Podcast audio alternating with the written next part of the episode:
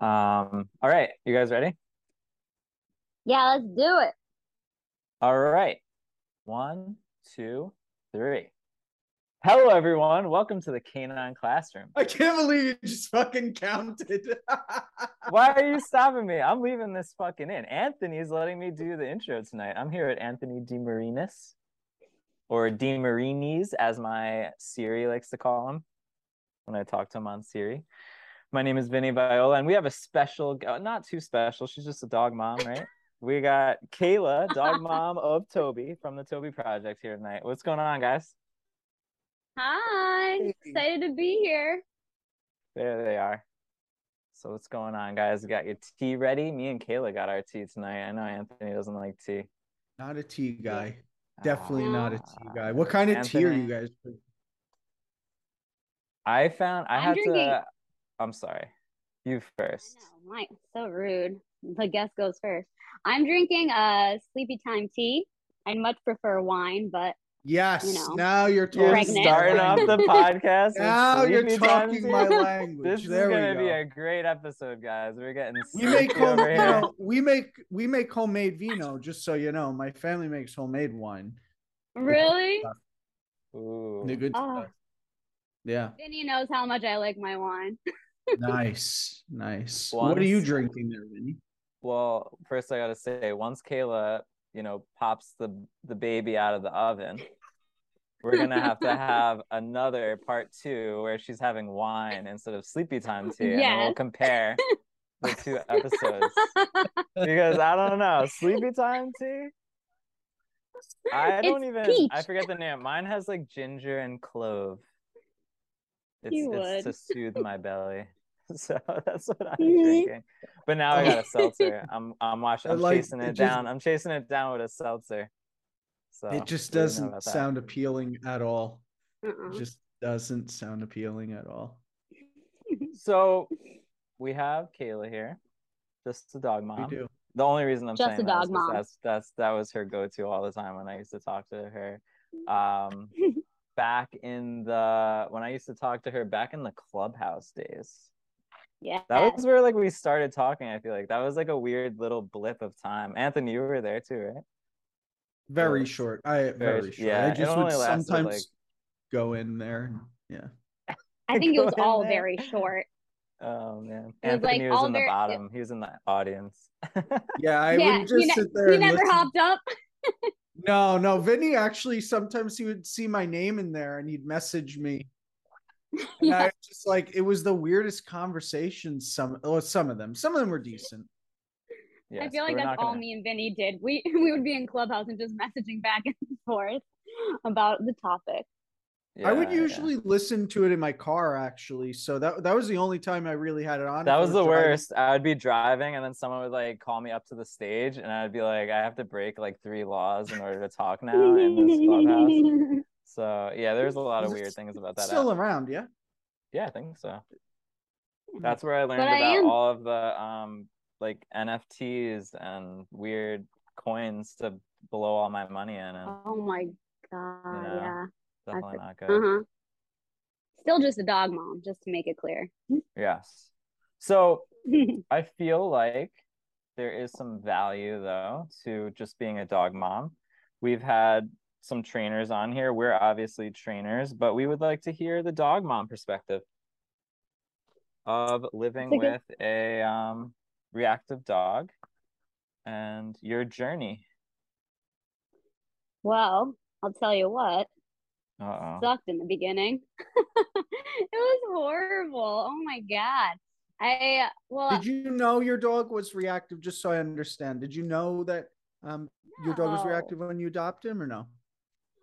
Not at all. Okay. I was that naive, ignorant, clueless person that saw the dog curled up in a ball at the kennel at the shelter, felt horrible, just wanted to take them home because as soon as they would get out of the shelter, you know, everything would be PG keen and they'd be fine, right?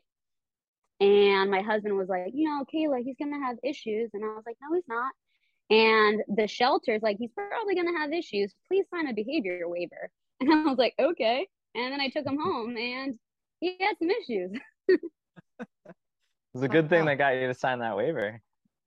yeah, yeah, smart, smart. so, uh, so, when yeah, did I mean, you he- um? I was gonna say, when did you start noticing then? So like, you get home, you sign the waiver, your husband's like, oh, like this is gonna be a problem. So like, nah. So like, how soon? So when we first brought him home, he was super shut down. And I was like, I have the best dog ever. I'm like, he's not barking at any dogs. He doesn't pull on the leash. I'm like, he just sleeps all day and chills. And, you know, he did go after the cat, so that sucked. But other than that, he seemed like a really easy dog. And uh, oh my God, we made so many mistakes. Like I brought him to the pet store. I brought him to like the bar. I brought him to a marathon. and I'm like, oh man. And like I'm like, why is his tail always down? Like, I don't know. Or and he was shit like literally like so clueless and no, like I knew nothing about dog body language. It was it's so embarrassing now that I look back. But then um two weeks in, I would say, maybe two or three weeks in, we brought him back from the marathon and he was shivering, right? And I'm like, man, it's not even that cold out, but he must be cold. Like, let's go take him home. He was just shivering because he was scared. And then we had my in laws come over and he just like lost his mind. And I was like, oh, okay, this is weird. and that's when, like, ever since he just kind of showed his reactivity full force, like barking and lunging at people, doing like cartwheels at the end of the leash, going after dogs. And it was a real whirlwind. And definitely then like the separation anxiety really came out for full force. And it was just, it was a lot. It was a lot to handle. And like sprinkle in the cat aggression. That was fun. Could you um maybe maybe for like our audience listening, could you explain like the present I call them presenting concerns, like what the issues were specifically and like when you say reactivity, what that actually was? Because I think I think what's Yeah. cool is like it's cool to hear a dog, a dog mom, dog dad, dog owners Mhm. story and their journey, especially living with a dog who has behavior issues or reactivity because I know I, I had a dog that was that way and it really Mhm. impact your life and it can also Yeah. it brings you on this uh journey if you allow it um which obviously that's what you're what you're doing uh you know with with what you're dealing with and with your story so so maybe you could explain like what the reactivity looked like and what some of the issues are that you were dealing with or or like currently are dealing with or you know Yeah. Yeah, I think that's a good point because reactivity, just the term doesn't give you much, right? So, like to kind of speak about specific behaviors. So, Toby has a few. When it comes to people and like strangers, he's fear reactive. So, he'll display barky, lungy behaviors um, out of fear. And because it's out of fear, his lunges, I always say it's like kind of fake, right? Like he'll lunge at a person and I just picture him being like, hold me back, mom, hold me back. But like I'm barely holding him back. So that reactivity looks very, very different than his dog reactivity, which is like mega intense. So his dog reactivity, he does like like dogs. There's definitely mixed feelings with dogs. I'll call it frustration based reactivity just because the mission is to get to the dog. Now, those feelings are, I think, more of a like a safety risk assessment. Like he'll, because the leash is broken a few times, which again, new dog parents, but the leash has snapped and like he'll like run up to the dog posture. And then like if everything's cool, he'll like go into a play bow and like play. But it's definitely like a mix of emotions. So his dog reactivity is like really high arousal, goes from zero to 60 in like a matter of like a second or two, and it's like full force lunging. So there's that. And then he had separation anxiety where he was very destructive. And those behaviors were like eating my couch. That was brand new from Raymour and Flanigan. Or Mhm. eating like my table or the every eating out of crates. Um, so there's that behavior. And then the cat reactivity, that I think was a mixture of like fear and just being pissed off. So he would definitely like aggressively like forward based aggression, like lunge towards the cats and like break down gates trying to get at them. So it was all like a whole lot to deal with. But those are like the big four behaviors we had to deal with with a very challenging environment of living in Philadelphia row homes. Does that answer your question? Yeah, I was gonna see Vinny. I wasn't sure. I was about to ask something. You asked and then the I question, maybe- Anthony. Come on, she's answering your question. No, no, no. That's I know was- all about Mr. Toby over there. yeah. Uh, Vinny met Toby. Oh yeah. Oh yeah, oh yeah. And Mhm. I and I caught her too. I caught her slipping. I was recording. Toby Toby saw me before Kayla saw me. We're we're I was Yeah. creeping up on her in her cemetery. She uh goes for walks in the cemetery over there. That was fun. So yeah, that was a good time. so you noticed some of these things. What were some of the first things that you tried? Maybe we'll just start Mhm. there. What were some of the first things that you did? So, I mean, as any, I think, new dog owner, dog guardian, what have you, um, I didn't know anything about training. Like, I didn't know how to teach Toby how to sit, let alone tackle all these behavioral problems. So I had to look through resources. So I bought Cesar Millan's book, and then I started like reading it, and I was like, yeah, this sounds weird. So I like stopped that really quick. Um, and then I talked to my mom because she just uh, recently got a dog and hired a trainer and she was telling me like what the trainer told her so she was like oh you know try a prong collar and stuff. So i was about to buy one of those. And then i started to look on like line about like aggressive and reactive dogs and i found this concept of like force free positive reinforcement based training. And that sounded a lot more appealing to me um just because uh i don't know like i i could tell he was just really afraid and struggling. And i think being someone who has anxiety like that and i feel like I, I could relate. So when i was reading the concepts of positive reinforcement based training it just really like resonated with me so i dove into that. Um i did hire a trainer naomi from praiseworthy pet and she was wonderful and i still talk to her all the time. She specializes in cat dog households. Um but then covid hit. So um life kind of shut down for a bit. So I had to just like read everything. So I just read a ton of books and I tried to execute the methods I was reading, and I did a really bad job. Uh, Control Unleash is a book I read. That's an amazing book, and I, I mean, poor Leslie McDevitt. If she actually saw how I used "Look at That," she would just cringe and be like, "Oh my god, that is not what was supposed to happen." And then Grisha Stewart's BAT 2.0. I was doing these basically I was doing every sub threshold training method out there because that's what I, I see, right? There's that engage disengage PDF by Alice Tong and there's BAT 2.0 book, there's controlled unleash. Everyone talks about look at that and pattern games. But a lot of these exercises are when the, there's a, an appropriate distance, not like when you're living in an urban environment. Or, So- or controlled, like a controlled setup. Um, yes. Yeah, like a Mhm. controlled setup or environment where you're Where a trainer is like guiding you and it's like very skilled. yeah. So I was trying all these methods with Toby um, in very inappropriate times and in inappropriate ways. So we How- kind of uh, sucked for a while. how um since you had all these um since you had all of these different like programs or protocols you were trying to implement was this all around the same time or was this like all right i tried that for a month i tried that for a month or like what was all around the same time, pretty Oh, much. So like, okay like I read that first, and then I read Control Unleash and Jane Killion's Pig Fly, which I actually love. That one was the most helpful for me because it was easy to kind of not screw that up because that was just kind of more teaching behaviors and stuff.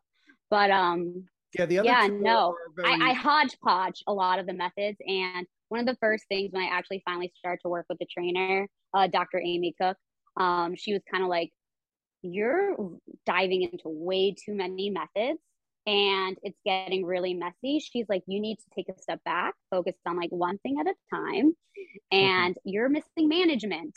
and like, I really think I can help you because we also met at Clubhouse and she she reached out to me because she started to watch some of my videos after we had a conversation and she was like yeah i could definitely see where you're struggling um let me help you and ever since i started working with her toby made more progress in a month than um he made in a year and a half of me trying to do it yourself Wow. Yeah, and also you to be fair to you, I mean, the books you um, described that that you were having issues or struggling with are not easy reads. No. You know, they no. really aren't. I mean, even for me as when you know, like as a, a trainer, when I started working uh, towards more behavior modification, I had to go through the books a bunch of times. And mm-hmm. Grisha Stewart's work is great, but I remember I had to get her DVDs because the book was confusing. Because I'm not, I just don't do well with reading generally. But when I read the book, I was like, what's going yeah. on here? Like, I need to visually see what this is because mm-hmm. it sounds good, but uh, it, on paper to me, it was confusing. So I could see how, like, just a, a regular dog owner yeah. is going to be confused when they see that or or even like control unleashed some of the things in there require you to practice or have some skill or, mm-hmm. or, visually see it before you start implementing it yeah there's so much skill needed for not only is there so much skill needed because there's so much nuance in all these methods but there is a general foundational knowledge one should have before reading. I read BAT 2.0 a second time and that like the second time after having like some sort of knowledge about animal behavior was way easier than the first time but the first time i read it i was like what am i reading? And i was like don't micromanage your dog. And i was like okay toby and like we would go out in the city and I wouldn't micromanage him and then he would just lose his mind and I'm like I don't think this is what I'm supposed to do. it was hard. I, I screwed up. I screwed up a lot. Was it challenging? Um like did you feel like what did you feel like i i because i always i'm always curious especially with dogs that are really reactive because that can be so it's just so stressful for the dog owner especially when they weren't planning on signing up for that they just wanted to yeah. get a family pet so like it's what heavy. was like what was that like like explain a little bit of that i'm curious like what you were like dealing with with all that stuff i call those my dark days because um, now, right before we adopted Toby, my husband like lost his like soul dog Max.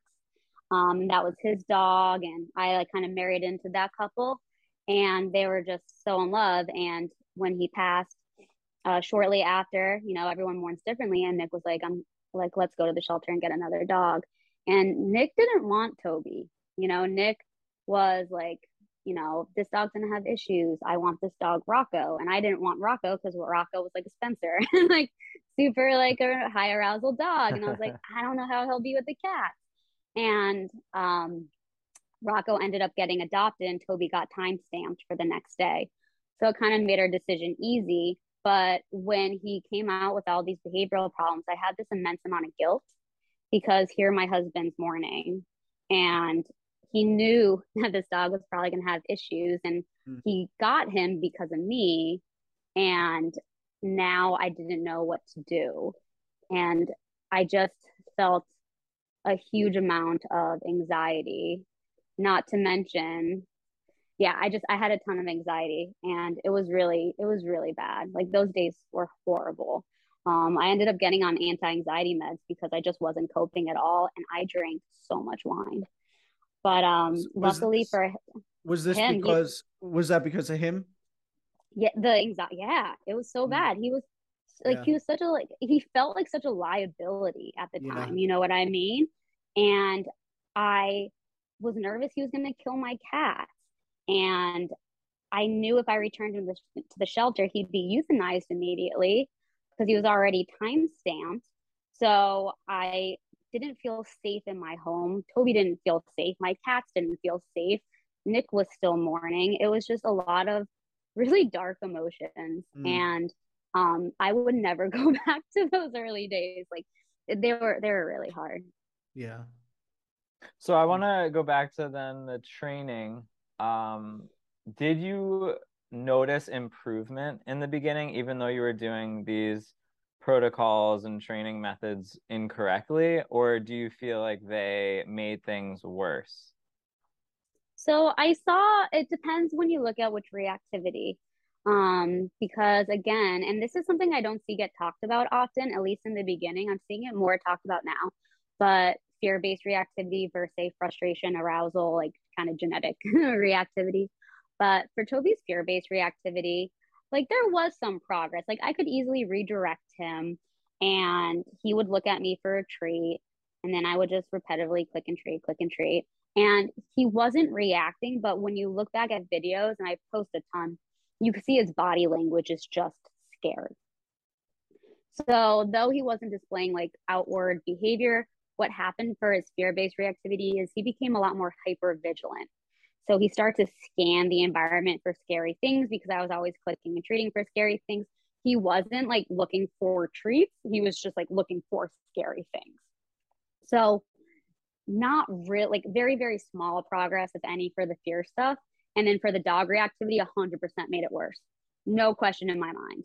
If I appropriately managed Toby from the start, I think I could have very well prevented his dog reactivity from escalating to what it um to what it became because it was an arousal issue and I kept making him look at dogs and his arousal would just keep on escalating until you know it was just so quick. So I do think I made his dog reactivity worse. Somehow the cat reactivity that worked for sure. I hand like I just tossed cookies all day with the cats and that was resolved.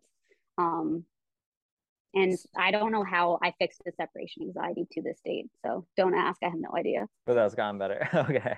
So yeah. you mentioned you mentioned management. Some of our some of the listeners might not know what you mean by that. Um, you said manage him from day one. So give us like yeah. an idea of what that looks like compared to what you had been doing. Oh. And you know I could talk about management all day because it literally was the missing piece of my puzzle. And I think it should be every foundation to any training plan. And I think it should be skilled and like I think it should be fluent and practice. Oh my God, I love management. But anywho, basically it's just preventing undesirable behaviors, right? And there's many different ways to do this. And when I when I started to um like kind of branch out and study different methods, like including balance compared to force free, um, I saw a lot more management like in the balance world right? Because they have tools that would offer leverage in order to prevent undesirable behaviors from happening. And what I was doing was engage disengage as a management tool, which was really ineffective. So then that's where like Amy came in and she was like, listen, you know, you know, she used to be a balance trainer. I mean, anyone who's been training for probably 30 years has. Um, she's like, I, I see what you're missing. Instead of um, this is what we have to do. We basically managed with fun food and games, practice it a million times outside of context. So it becomes like a really practice skill for you and your dog. And this is how you're going to prevent behaviors, um, like, you know, undesirable behaviors from being rehearsed. And that was really important to me because that's what I needed the most because Toby was practicing his reactivity and all these reactive behaviors so often, which makes them stronger. And I really thought I was going to have to resort to aversive tools, which I really didn't want to because Toby's such a sensitive dog. And I just thought I was barely skilled enough to give reinforcement. Like, was I skilled enough to handle these tools? So the fact that I was able to manage Toby in a tough environment without them was such a huge game changer. And it improved my confidence, which was everything because I had absolutely none walking out that door. So is it safe to say then in the beginning it was important for you to be able to kind of be control him in a sense? Yeah, a hundred percent. I mm-hmm. and that's like I always again, I feel like when there's two different camps, we talk so much about how we're different. So from a dog mom perspective, I saw one camp talk about structure all the time, place and you know, heel and you know, control. And then I saw the other camp talk about agency and choice. And what I did was I went far to the, you know, the agency and choice, but Toby didn't have the skills yet in order to make the right choices. So I was mm-hmm. setting him up to fail. So I needed to definitely kind of go more in the middle there and like control and guide and lead Toby when he needed help.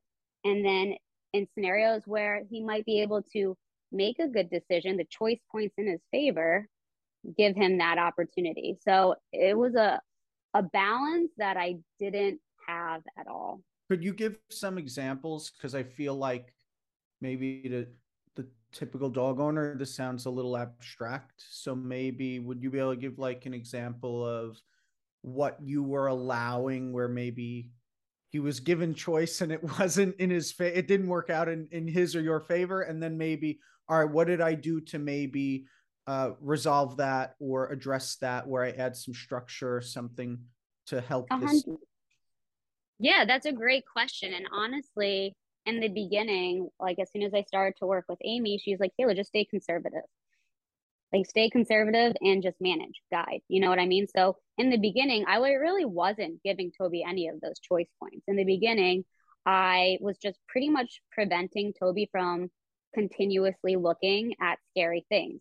She always says one and done and that really stuck with me. Like one look done. That's all you need especially if each look is going to just cause more you know fear and anxiety because if that's the case are we really tipping that ratio to the positive so in the beginning, I would just manage, and that would look like things like a magnet hand where I have treats in my hand and I'm continuously feeding my dog, or a find it where we just do a treat scatter, or, or having Toby jump up on things, or putting his paws on things, or doing quick 180s. Like it was just fun, fun games to prevent the repetitive looking, to prevent the stress jolts. And then once Toby's body language started to loosen up and he started to kind of offer management became a habit where he would look to me when he would see scary things and expect to be managed, then I started to kind of, you know, manage less. Um, she always says reduce, relax, replace. So you reduce the undesirable behaviors, stay conservative, and then you'll see a shift because both you and the dog are able to relax.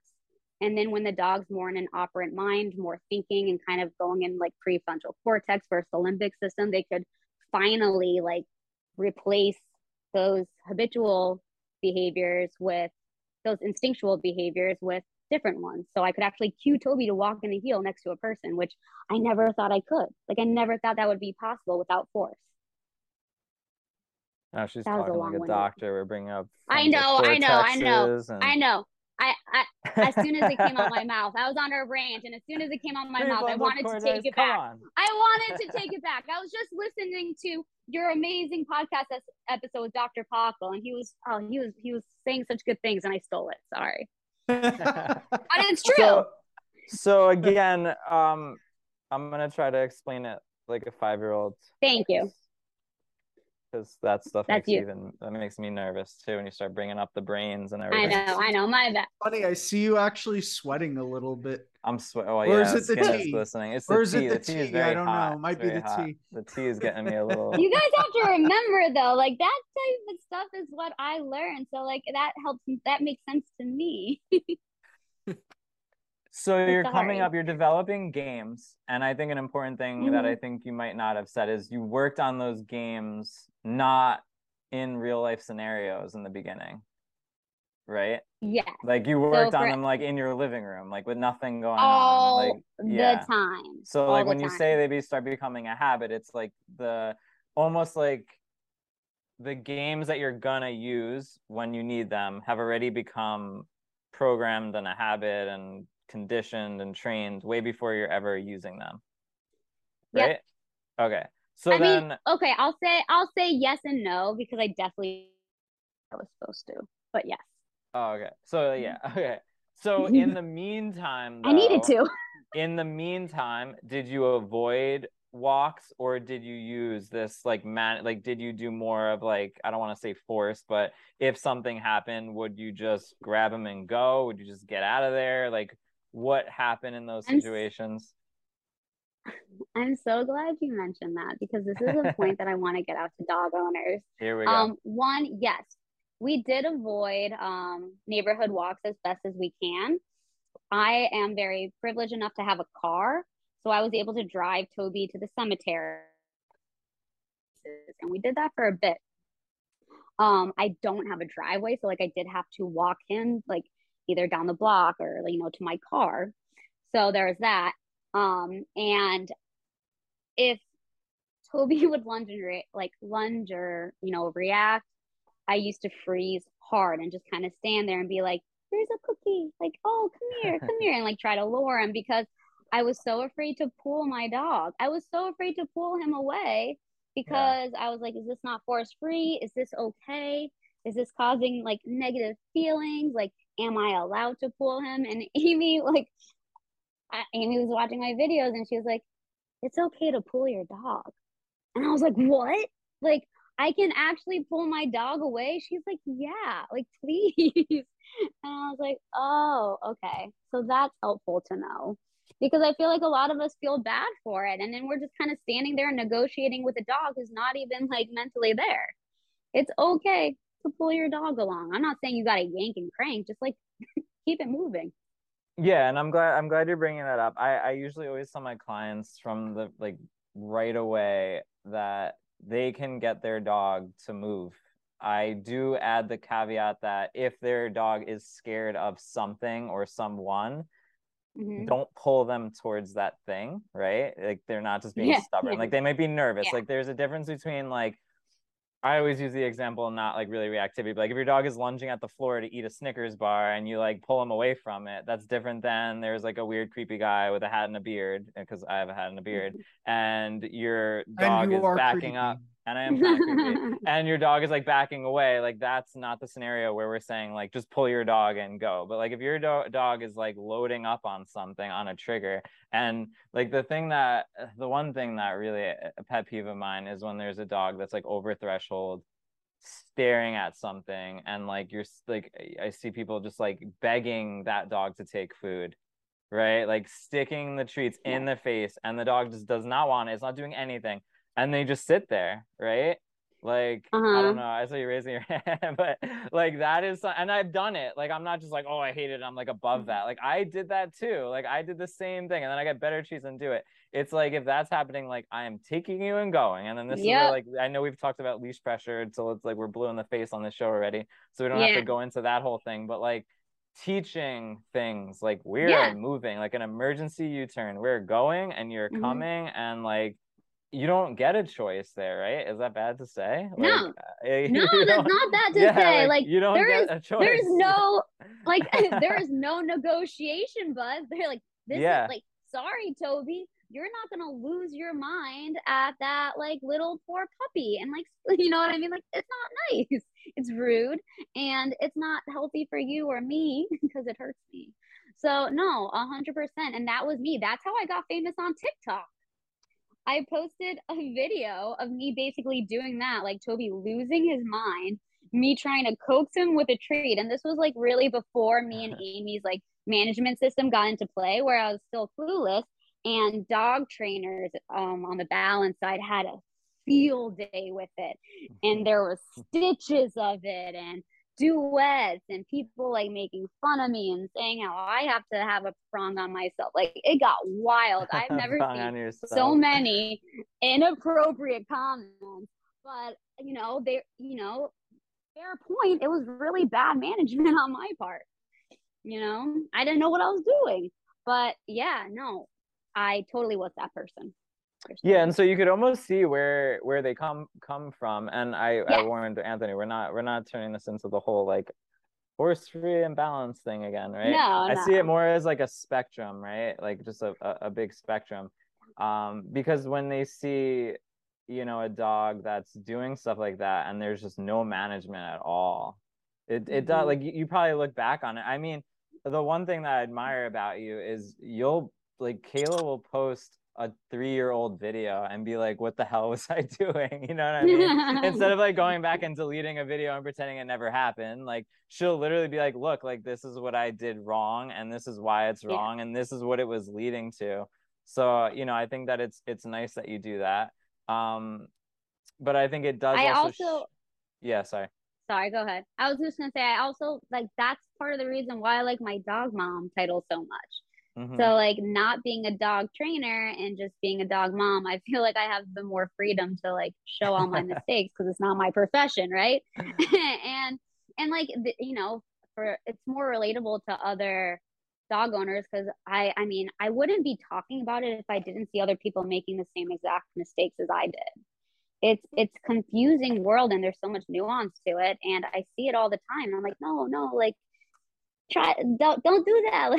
Like there's just other ways. And i think i think we just think of dog i don't know. I don't know where i'm going with it. But yeah I, I just see a lot of people make the same mistakes i did. So i really like to highlight it because i think if you could see it you could be like do you oh think okay, do you think that, that sometimes do you think that sometimes that might intimidate certain dog trainers? What do you mean? Do you think you intimidate dog trainers because of your ability to show your work completely? And you don't really have to risk i don't know. do i intimidate do i intimidate you guys? No not not like I'll I'll admit sometimes when when I, I I think where I'm going with this is I've had a lot of conversations with you and I've learned from you and I think that's okay to say Mm-hmm. and I think some people or some dog trainers might be scared to say that they're learning things from someone that's like not a dog trainer or like just a client like if whether it's one of their clients or if it's a dog mom mm-hmm. on TikTok right um even if Yeah. it's just you making me see things from a perspective that I don't see things like Yeah. one thing like one thing that you really opened me up to that I, I constantly have you in the back of my head i- and you call me out for it is sometimes there'll be something that will help you a lot and it'll be something that I overlook because maybe I just do it naturally. Like Yeah. you've said that to me. yeah Like you like and I'd be like, "Oh, like wait, you don't do that?" And you're like, "Well, you never told me to." And I was like, "Well, but like you just Mhm. do it." And like you're like, "No, like I don't understand that I was supposed to do that." You know? Mhm. So I Yeah. think that's interesting too. And like I, I know I've seen some of the hate that you get, and I know like trainers from all sides will hate on you Mhm. for stuff. And I just wonder like what's what's behind that? Like what's behind that hatred? I I'm wondering like, do you think it would be different if you were a dog trainer, or do you think I don't know. I think if I was a dog trainer, then I don't think I would be posting what I post. You know what I That's mean? Like, do you see me post anything about physical therapy? Interesting. Interesting. No way. I don't want my work to be out there and be critiqued by other professionals who are like in the same field as me. I think that has a lot of balls, right? Like, and I don't have those balls to do with physical therapy. Plus, I don't want anyone to do my exercises and then sue me because we all know I'm have this like, well, you know, Anthony, that I I have this like innate. I've always had this innate fear of being sued, like from a like so, so getting a dog like Toby. I was like, dang.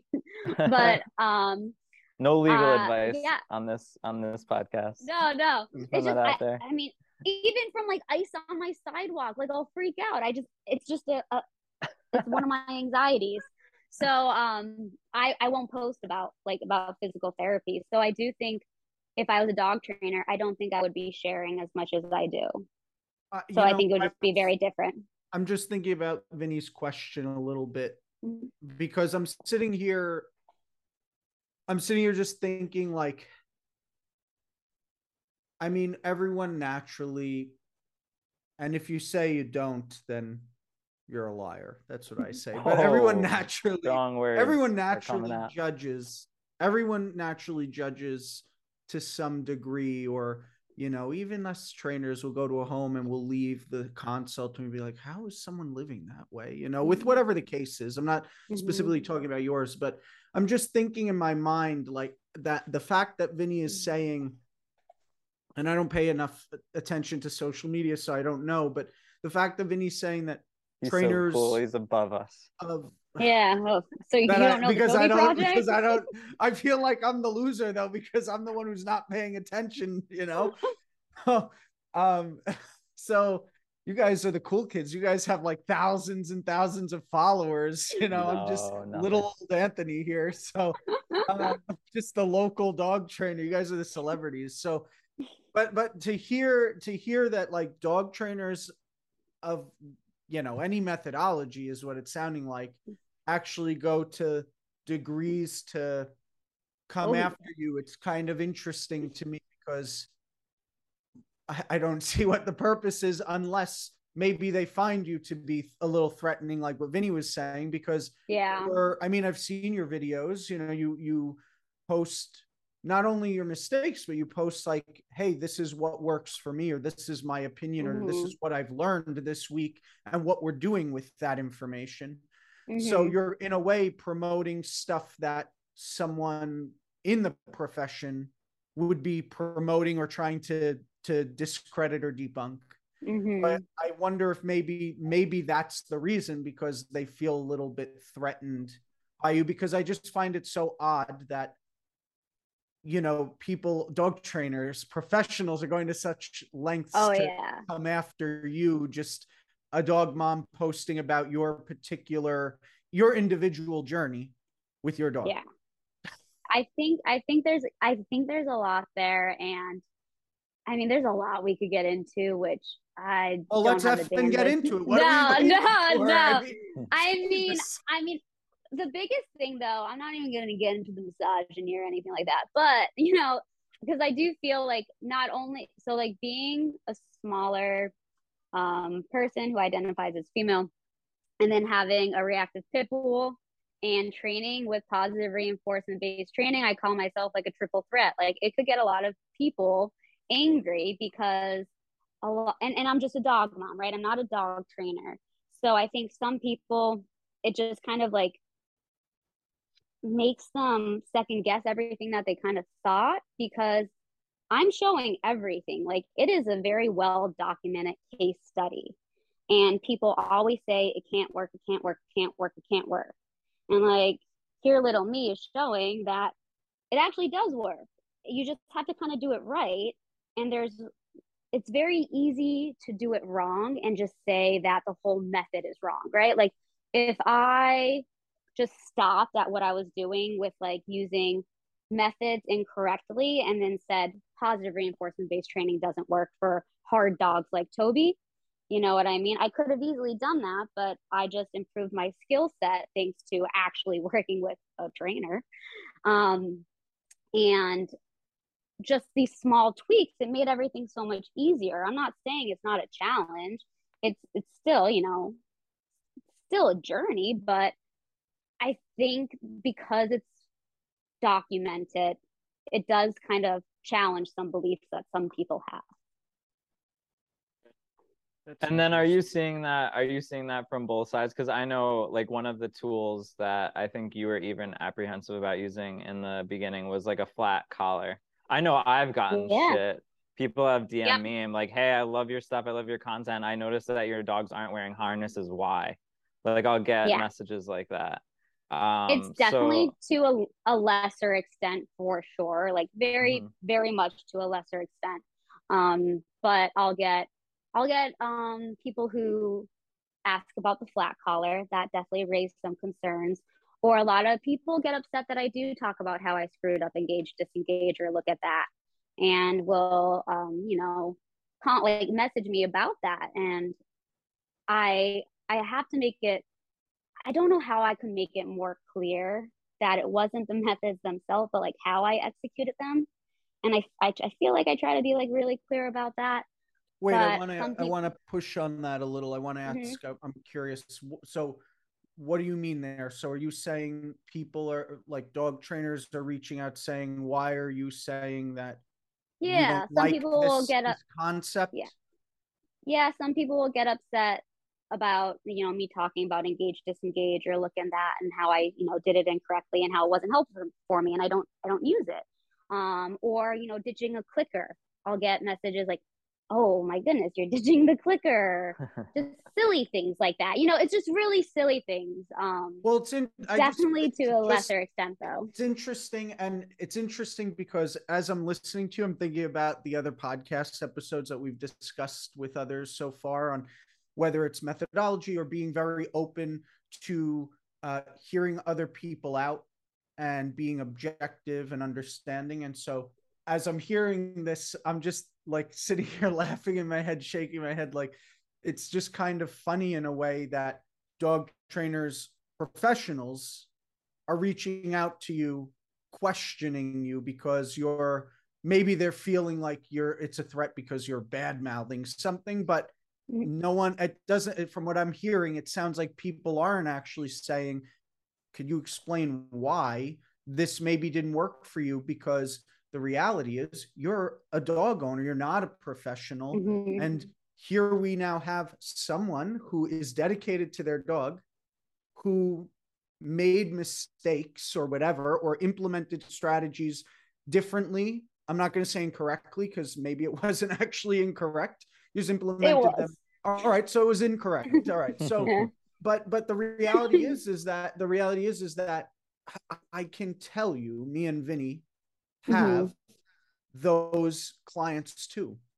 And uh, Yeah. you know, like I know I'm not going to sit there and and judge the client or okay, that's not working. We need to try something else. So I find it Mhm. just interesting that people would come after you because like uh, you're not even a professional, but the fact that they're coming after you uh, for something like this, and rather than looking at it as oh, this is a good opportunity to understand how a dog owner made a mistake or made mistakes or learn or is learning from their Mhm. mistakes like how can i learn from that person so my clients don't make the same mistakes so that way i can maybe be more clear with my own clients when i'm teaching them those skills Yeah, and I, I do think a big part of that is that I have a like I have a platform, right? Like. I have an influence. So I think some trainers might get worried about that, you know, am I and and that's something that I always say I need to be a little bit more mindful of because I puke content out. Like I don't second guess. I am not a perfectionist. If I have an idea, I post it immediately. Like I don't wait. I don't do all these fancy edits. I just idea, thought, puke it out. And since I do have a following, which I never anticipated, talk about anxiety. Like this was not supposed to be. Like people weren't supposed to know about Toby. Like I was just looking for other people that like could I, I could relate to and and learn from. But um it's something that I do have to be mindful of because that does carry some weight. So I don't know if that's a concern. You know what I mean? It could be a whole lot of different things. But it is interesting the way that Vinny did ask that question. You know, I just think it's an unregulated field and there's a lot of different opinions. And I I try my best and do my best to make sure I'm saying like this is what I do for my dog. This is what I have done for Toby because I am a dog mom with a sample size of one. I have never trained any other dog. You know what I mean? I've only trained Toby and he's taught me a lot, but he's very different than a Baloo. He's very different than Spencer. Like, I can't really talk for every dog, and I don't think anyone really can, but I could definitely share what's helped Toby and what hasn't. And that's what I try to stick to now. good for you i mean because I, like even just what you were saying you were looking for people to learn from and and i i one thing i really love about your page is first of all like you're saying it's about your journey your spec- the specific things that are working for you but i also what i also love is how like i've sent clients to your page who are dealing with the same or similar things and hey why don't you go see like what someone else is doing? That sometimes relating to someone and seeing the things that they have to deal with or live with on a daily basis because that that stuff does get stressful and it does affect your daily life or social life you know anything. Mm-hmm. i mean it, it really can affect a lot of things. So i think it's interesting because now you're the person that people could also search for to be to relate to. Yeah yeah and i have a lot of people come into my like dms asking questions and the again i'm very i know vinny makes fun of me because i'm always like i'm a dog mom not a dog trainer but i'm not a dog trainer. I don't want to be a dog trainer. I have no interest to be a dog trainer but what i do provide on my page i will always cite my source. Like any anything i have learned I will cite the trainer that I learned it from. I have cited Vinny, I cite Amy, I cite Shade, I cite Sarah Stremming. I will always cite because if you do send people to my page, I don't want them to learn from me. I want them to learn from the trainers that I'm learning from because there is a difference. I still screw up all the time. I'm just a dog mom. so it it's it could get tricky sometimes. And I think but, just to defend yeah. myself, because I know I like making fun of her, but and the reason why I know she's not a dog trainer, but I'm like, dude, you would pass the test. You know what I mean? Like most of, and like maybe with like a couple of nights of studying. So, um, what I mean by that is she's not, and I don't want to say like the typical client or like the typical dog parent because I feel like that's mm-hmm. not right. There's obviously all different degrees, but if you think about and maybe you could help us with this because it's something that I'm always thinking about. If you think about the typical client that I might get, they might spend anywhere from four to eight sessions with me, and their dog might be leash reactive and they don't even know what that term means. Um, Yeah. and they have other issues too that they're working on. Like they don't even that might not even be their main concern. And I, I Mhm. guess what I would what I would ask you is if you had like four sessions with someone with a dog like Toby, what how would you try to communicate to them very quickly and effectively to kind of get to where you're at and that's why i poke fun at you because you've made this almost like a hobby i mean it's a hobby you spend a you've spent a lot It of is. time and hours and you're dedicated I you're don't a know. dream client like you're a dream client but unfortunately not a lot of people have the t- like not that you have a bunch of extra time i know you were waking up at like you know early in the morning and you stay up late um you're you work full time it's not like you're just sitting at home with toby like right Yeah. um how can we reach people quicker because unfortunately time like a time constraint is a thing and and i go on tangents so i'm to keep asking Dude, I got my answer. time constraint I know she's That's- sitting there like chomping I- at She's I waiting. You're gonna be able to sipping talk her like 20 minutes. So, tea. oh, I, I want to add one little thing is like because then that's where people might go like go to other tools or go to stuff or try other things. So yeah, Yeah. Management. I'm telling you. to It's start so fast. yeah. So that was like the Just number management. one game changing thing with you. number one game changer by Mhm. far management and like getting a very like very precise very practice specific like the the the the, the like tilting your hand this way like so you Mhm. could have the head near the leg like the littlest things but getting really really fluent with a management system which isn't that hard it's really not hard to toss cookies like it is the game changer. And, you know, Amy used to use management as her behavior mod. You know what I mean? Like it used to just be all management and then she added therapy. But management in itself does classical conditioning. It prevents undesirable behaviors from happening. It reinforces more desirable behaviors. If you would get a solid management system, I think a lot of people would be able to stay away from aversive tools. I have, and I live in a city with a really challenging dog. It's And then been you- by far the game changer. I have one more. And All right, do it. Just What? playing with your dog and like Play. playing with your dog and not No, we not don't have any so fun. fo- like not like I feel like when it comes to reactivity and dealing with these behavioral problems, it's so heavy and we want to fix the triggers and and just you know fix the behaviors. But if you manage with fun food and games, that's playing, and then just play with your dog and like connect with your dog, that in itself helps so many things because they're able to relax and calm their nervous system down. So I really just think management and playing they were the complete game changers in my relationship with Toby. And so, do you see? Do you think that eventually obedience can be management, for example? Like, A hundred percent. I yeah, am like now you can like teach. Like I te- like if I'm walking, is if I'm doing a, yeah, if I'm doing a pass by, like I put my dog in a heel by my side. You know, Yep. like I and do I do, that, now. I do that. Yeah, that so you've gotten to the level that now you can do that. And that was that's what replace is in Amy's reduce, relax, replace. Replace is obedience, replace is training, replace is Mhm. skills. But Mhm. you can't really do that until you could get your dog more calm. but you need that control you need that control first now to to be fair with um like so let's talk about tools a little bit do you feel because sometimes i feel like me- I, I believe method is more important than just tools right i think tools can be used in all different ways um Of course. If you did everything that you did but say you had a head halter on or a prong collar on or a slip lead on do you think much would really be different other than just the control over your dog like say you weren't using a prong collar to deliver pops or corrections but you just used it Yeah.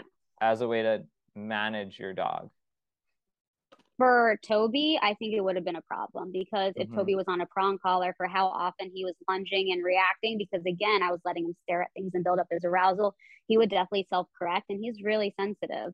So I think that would just uh that so I by self correct just because people might not know you mean like he'd lunge and then hit the end of the leash on his own and then would the be end. getting corrected before you actually did anything Exactly. And that would prevent him. I think that I think it would have worked from a standpoint that he probably would stop lunging and barking right? It would have Mhm. been punishing enough for him, in my opinion. Mhm. Uh, but I think having a shut down dog already, that's like the last thing I wanted for him was to not do behaviors to avoid a negative consequence. Mhm. So I think it would have showed him being less reactive, but I think it would have took me farther away from my ultimate goal, which is having a really happy and confident dog. And do you think that would be true to the both types of reactivity that he has?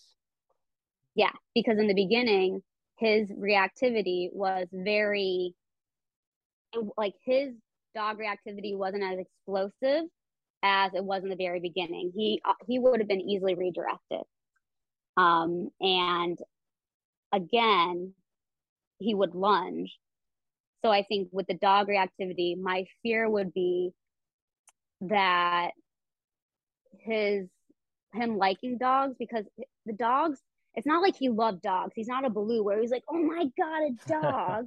he was like, "Got a dog. I kind of think I want to say hi. I kind of don't know. Are you safe? Are you not safe?" I think if I had aversive tools on him around dogs, it could have easily changed his associations. You know, he has more dog friends than I do, but it was like, you know, Toby was Mhm. very unsure. He's a very unsure dog. Mhm, So I mhm. do. I think for regardless of reactivity for my specific dog, aversive tools would have took us again farther away from our long-term goal. And I'm really happy I didn't because the one thing Dr. Pachel said in your podcast episode that really stuck out with me is you can't undo it. Like once you do something, once you train a certain way, once you do anything, it's part of their learning history. And that really Mhm. stuck out to me. And it definitely made me feel a little good just because there was definitely times where I thought what I would do was doing like there's definitely times where I thought, okay, maybe I should do this, maybe I should do this, maybe I should do this. Um and overall, like seeing the dog who I have today, I, I am happy I didn't. Yeah, that that makes a lot of sense, especially for Toby and his personality. I think I agree with you. The self-correcting, you know, classical conditioning is always happening. And And not to mention, punishment can be reinforcer to the reinforcing to the punisher. And for a person like me, like I'm kind of hot headed. I had to work very hard to like be a, a cool, calm, collective person. Like I gotta count to ten. I'm Italian. Like I have a temper, and I don't trust. I don't. I I'm don't only laughing because I've never seen it, and you're like sitting there, like sipping tea and like tossing cookies at your dog while you're saying that. Are, oh my god, are you kidding? Like in high school? Oh my god, no. I I used to I used to say the meanest things, and then I was Oh, like, wow, this is a this is a problem. I have an anger problem. Like I need to like I have a question. I have need to not be like that. I have a question for you. So I I've asked this to Vinny. So um when you used to get that way, do you remember some time like do you remember things that you were saying or would you kind of like almost get so angry you'd almost like black out a little bit? Totally, totally black out. Anthony's trying to make Like, when himself I'm the feel same- better. He's I'm the same way. Like therapy when I session. get to Relax. when I get to a certain point, Oh I don't my even god. know what's coming out of my mouth. You God know? bless all my ex boyfriends. My God. I mean, they deserved it, but- jujitsu, man. You guys got to get that anger out. I don't know what's going on. hey, I got guys. I got myself together. I am I am cool now.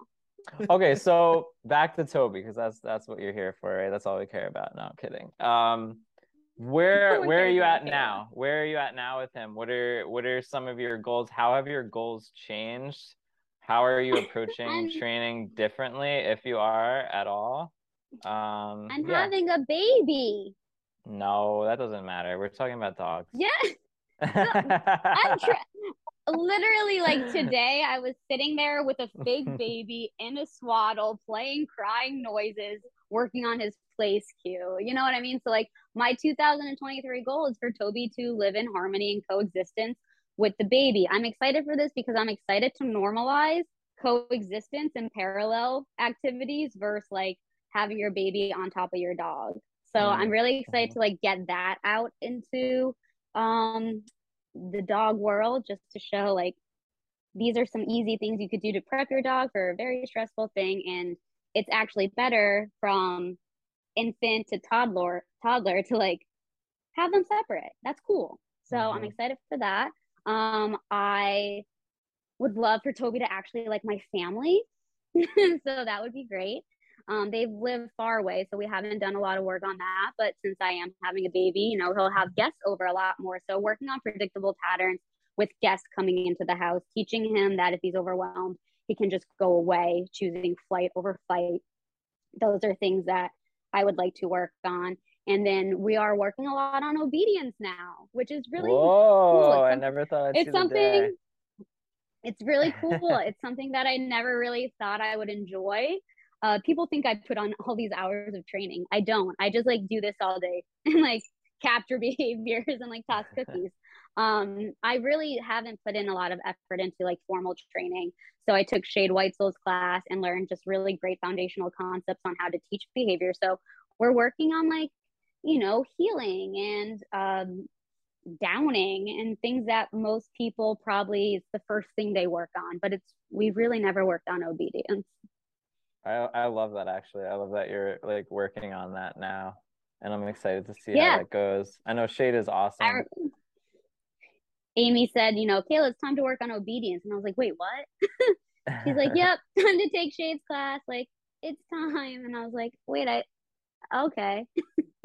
Whatever you say amy. I just Now, do you find though that the obedience, since you've started doing some obedience, that you're noticing a So change helpful. in Toby, like in So his like in emotionally though?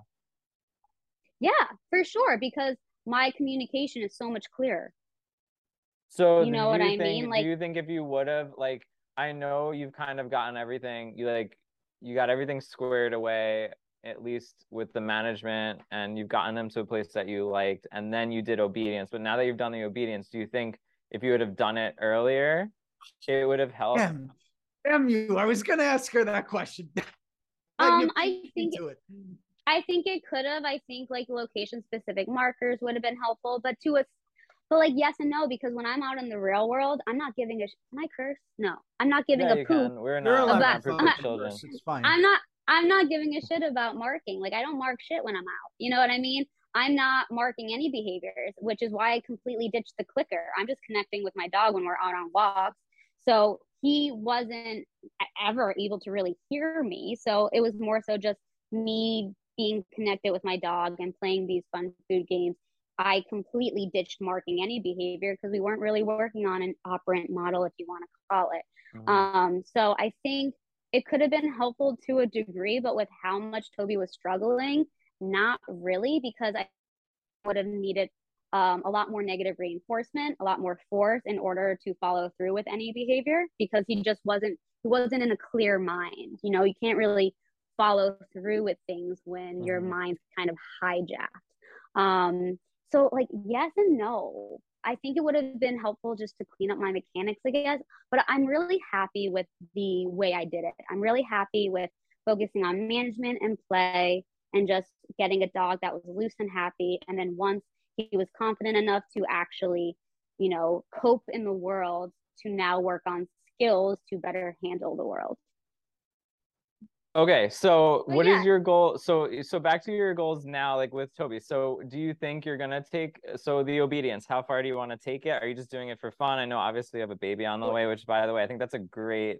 Obviously, we should do a podcast on that because I feel like recently there I have like a whole a whole group of clients that's like the oh shit i'm having a baby in a month client Yeah, grab it and yeah, come yeah. over and i understand it's definitely like a life-changing stressful especially for first time first time i I was gonna say Mhm. dog owners but it's a baby like i don't know first time Yeah. parents um they're like oh no i hope my you know older dog is gonna accept this new baby into the house or maybe someone with a baby is getting a puppy at the same time which i don't know if i would recommend What, um, that but What are you? What program? Or are you? Are you working with someone? Is there a program you're following uh, for the So- baby preparation? I do have a, a baby you highlight. Um, so everything that I'm doing for prepping the baby, I am putting in a highlight. Uh, some great resources. Um, oh, I'm drawing a blank on her name. It's in there. Amy recommended it. It was a webinar. There's this brilliant um, dog trainer. uh, Jennifer Kenan- Shryock. No, it's it's canine dog training is her Instagram handle. Crap. Um, but yes, Family Paws is another one. Dog Meets Yep. Baby is another one. Um, I just bought um, a book.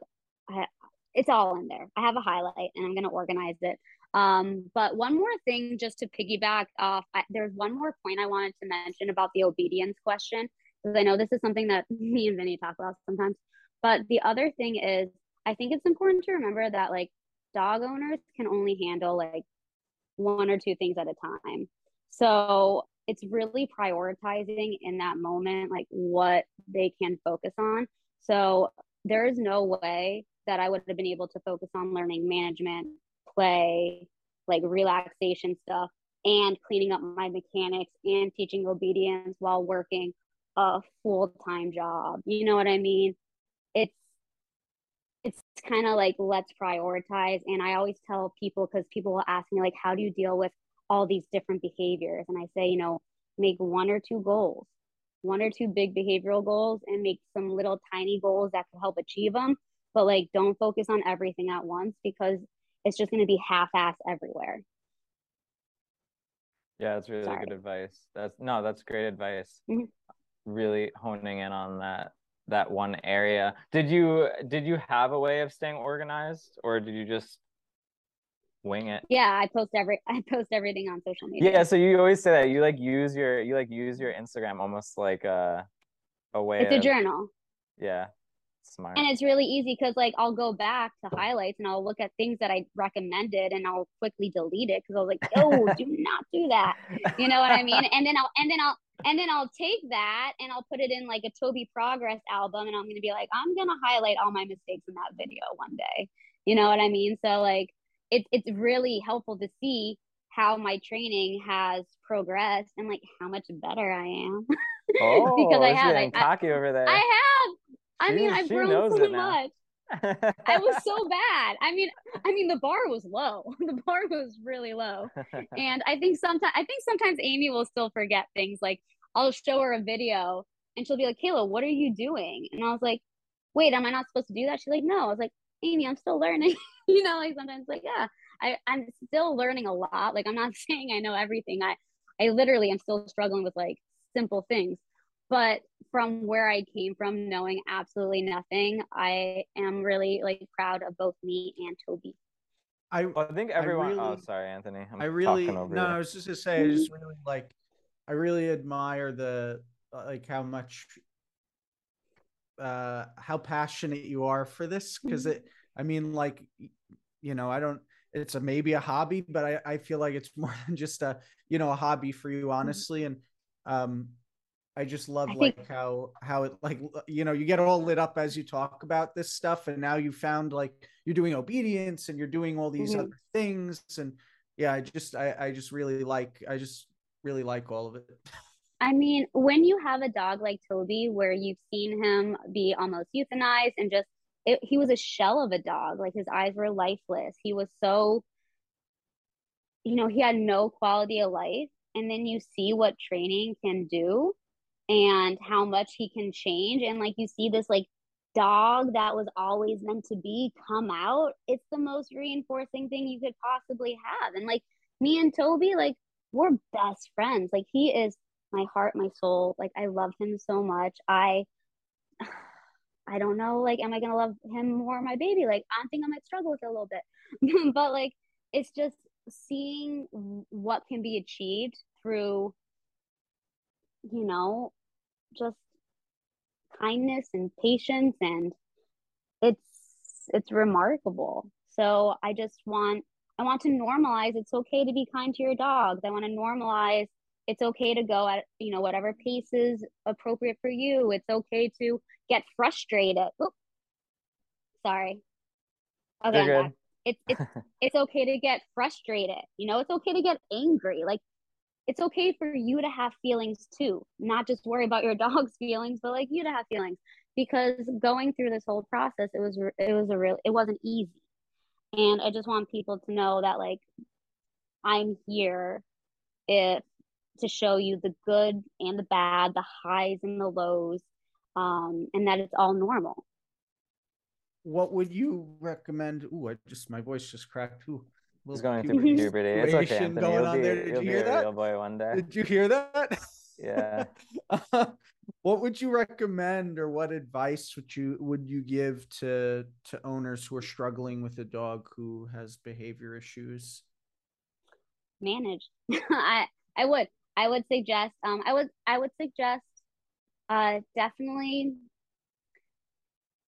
taking a step back working again on just simple fun games with food and like or toys even like that could help manage and just just I don't know playing with your dogs. Like reactivity can get so heavy and we feel so often that we have to take our dogs around triggers and do all this serious work but my behavior modification work is literally just like hanging out and like in a field and playing with my dog and like things are in the background it, it doesn't have to be that serious and i think by doing it that way, you'll also remember like why you loved your dog in the first place, which I think when you're dealing with a dog with a lot of behavioral challenges, we sometimes forget that.